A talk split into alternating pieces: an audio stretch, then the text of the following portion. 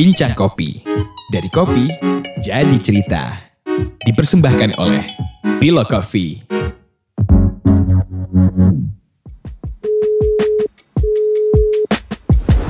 Halo Mas Adi, Halo Mas Bian.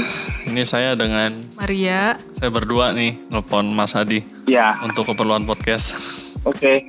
Untuk awal bisa perkenalkan diri dulu Mas. Nama saya Adi, founder dari Ngopi Serius Solo. Ya terima kasih ya Mas. Ya, Ini Mas mau tanya kami, bagaimana Mas menghadapi situasi sekarang? pandemi nih. sebenarnya situasi ini kan sebenarnya sudah dua tahun yang lalu kan sebenarnya sudah sulit ya kita di kopi karena banyaknya coffee shop dan saya merasa bahwa ini kayak bola liar dan nggak ngerti sampai kapan akan berakhir. Nah, ternyata eh, COVID-19 ini cukup membuat ba- banyak pengusaha kan juga kehangatan ya, saya sendiri juga gitu. Tetapi kan teman-teman yang selama ini ada di kopi kan sebenarnya su- sudah sulit sebenarnya sebelum COVID-19 ada. Jadi terlalu banyaknya coffee shop. Siapa yang mau minum ketika kita juga ketemu waktu dengan Mas Dian dulu di Solo itu kan juga tiap gang di Solo kan ada coffee shop dan lain sebagainya. Sehingga kalau sekarang pun kondisinya seperti ini sebenarnya ya sama aja Mas dengan era-era satu tahun kemarin gitu loh. Ketika coffee shop juga sepi walaupun banyak kedai semuanya juga sepi. Itu yang terjadi di daerah.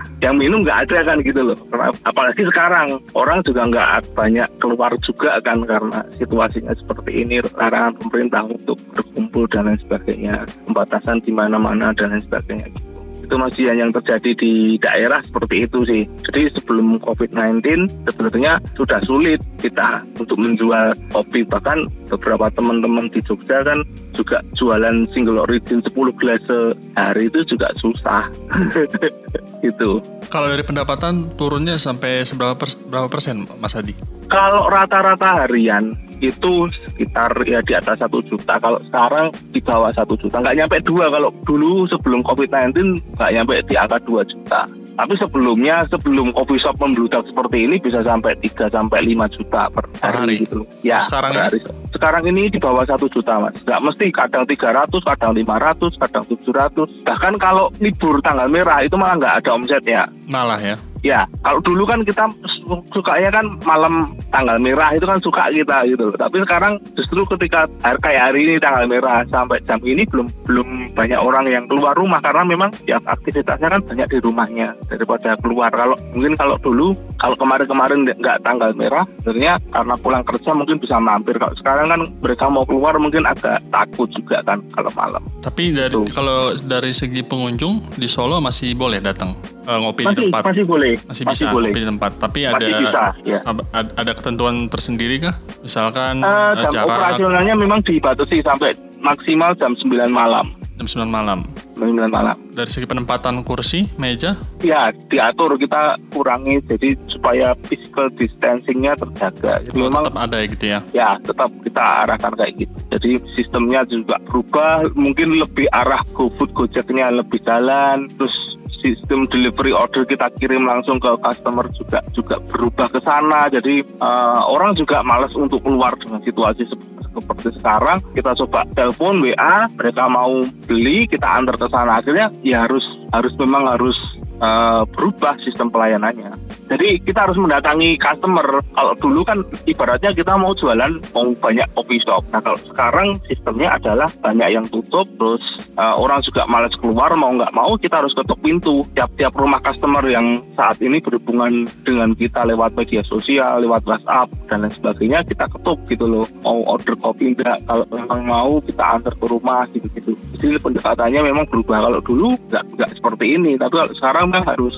harus berubah pendekatannya jualan gitu. Jadi dengan kata lain, Mas Adi ngerasa sebelum COVID dan selama COVID tidak terlalu signifikan, Tidak signifikan, tidak signifikan. kecuali kecemasan-kecemasan apa eh, ya mental. gitu. Kalau situasi sekarang kan memang kita cari uang susah, apalagi kalau yang punya kredit di bank kan juga sebenarnya bisa diurus kan kayak gitu, kayak gitu masih bisa diurus. Terus eh, cuma yang membedakan sekarang ini yang yang saya sendiri bersyukur adalah kita jadi lebih kreatif karena mau nggak mau semua produk harus take away sistemnya gitu. Apa pun harus di- dipikir untuk dibikin sistem take away supaya orang juga nggak kesusahan untuk mengkonsumsi apa yang kita jual. Jadi semua produk akhirnya berubah untuk ke arah take away gitu. tetap tetap semuanya tetap uh, apa namanya berubah mas sistemnya. Sistem sistem pelayanannya semuanya berubah. Alat-alat dan lain sebagainya sistemnya akan berubah begitu kalau Mas Adi sendiri inovasi ya. atau ide apa yang sudah diterapkan untuk dari segi produk?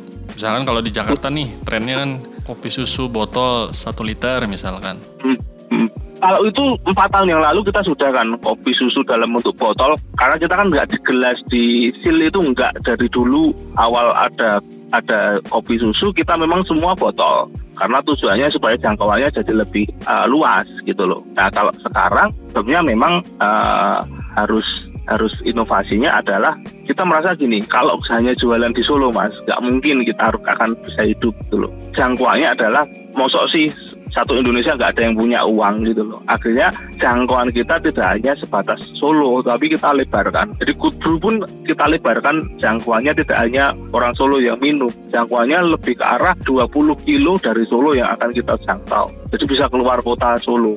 Akhirnya gitu mas. Jadi kita kita pendekatannya memang harus mengantar uh, kopi susu kita 20 kilo dari tempat kita. Jadi kita memang ada dua base camp, jadi yang satu di di tengah Solo arahnya ke barat, ada lagi yang uh, di Karanganyar arah ke timur. Jadi kita punya dua titik penempatan ketika memang ada order di daerah timur, nanti pengiriman dari dari base camp yang di timur. Nanti uh, kalau ada pengiriman yang ke arah barat, kita ambilkan stok yang ada di uh, kopi susu Sari kayak gitu. Jadi kita lebarkan jangkauannya tidak hanya di Solo, tetapi lebih luas lagi. Kalau kita menyebutnya Solo Raya, jadi kota-kota satelit di pinggirnya Solo kita jangkau semuanya. Jadi semacam sistem dropship gitu ya mas? langsung dikirim ke rumahnya masing-masing. Jadi 20 sampai 30 kilo hmm. jangkauannya. Naik ya ada kurir kita. Minimum ordernya, Mas? Sistem ordernya lewat WA lewat WA. Maksudnya kan uh, um, jaraknya cukup jauh. Apakah ada ya. minimal yeah. order? Ya, ada minimal order, tetapi uh, kita kita jumlahnya, kuantitinya, harga tetap turun karena supaya supaya orang juga punya kesempatan untuk membeli juga gitu loh. Mm. Jadi kita jual jualnya minimalnya 5 5 botol, tapi harganya memang kita turunkan supaya bisa mencapai 5 botol. Jadi kayak kemarin kita kirim di daerah Karanganyar itu sampai 20 paket jadi satu paketnya itu si lima botol. Antusiasnya cukup tinggi karena langsung diantar sampai rumah dan free ongkir. Oh ya berarti um, ini bentuknya apakah ada uh, pre-order dulu biar sekalian jalan gitu atau gimana mas? Awalnya gitu kita PO Hamin satu, tapi lama kelamaan mereka nggak sabar begitu hari ini order hari ini harus dikirim. Tapi mau nggak mau kadang dapat orderan satu sampai 20 kilo gitu. ya jadi lumayan memakan banyak energi juga mas ya Iya, iya. Tapi kalau nggak gitu kita nggak nggak gerak iya. akhirnya. Kalau kita nunggu orang datang nggak akan orang nggak nggak akan ada orang yang datang kalau nggak kita samperin ke rumahnya. Hmm. Akhirnya jadinya sistemnya jemput bola ya mas? Jemput bola. Nggak mau nggak mau seperti itu karena yang butuhkan kita karena kan kita juga tanggung jawab ke karyawan ya punya karyawan dan lain sebagainya dan harus digaji gitu loh. Kita mau mengurangi gaji juga nggak mungkin gitu. Mau nggak mau semuanya harus ekstra kerja keras. Karena peluangnya sebenarnya ada. Kalau kita hanya menunggu di kedai kita nunggu orang datang nggak akan nggak ada nggak akan ada orang datang. Tapi kalau kita nggak nggak jemput mereka untuk beli ya nggak akan nggak akan terjual satu botol pun. Baik Mas Adi. Gitu. kami mengucapkan terima kasih ya atas ya. apa berbagi ceritanya dan semoga kita bisa melewati ini dengan baik karena emang sebagai ini... tambahan mas aku ya. nambah sedikit boleh ya. boleh kalau COVID-19 nggak selesai gimana? Aku mikirnya gitu. Ya. Kalau sampai akhir tahun ini nggak selesai, apakah kita juga nggak akan bergerak gitu loh? Nah, Intinya itu... memang semuanya harus ber bergerak. Hari ini memang harus bergerak. Kita nggak ngerti berakhirnya kapan, tetapi kalau kita nggak menjaga diri kita dengan baik, ya nggak akan bergerak juga gitu loh. Tapi kalau kita ketakutan dan hanya hanya berpaku tangan, ya nggak akan selesai mas. Tapi aku aku banyak banyak info-info kan yang berseliweran kan nggak akan selesai akhir tahun ini, mungkin tahun depan masih ada dan sebagainya. Kalau ya kalau kita ikutin kayak gitu kan stres. Mendingan kan bergerak hari ini bergerak tapi dengan sistem safety. Itu pesanku ke teman-teman. Jadi Mas Adi emang udah siap ya menghadapi ini sampai akhir tahun bahkan gitu ya dalam benak Mas sampai Adi. tahun depan Mas. Oke. Okay. sampai setahun lagi kita siapkan ya, karena kita nggak ngerti ya, ya, panjangnya gitu ya rencananya Iya, dan semuanya memang harus berubah kayak gitu.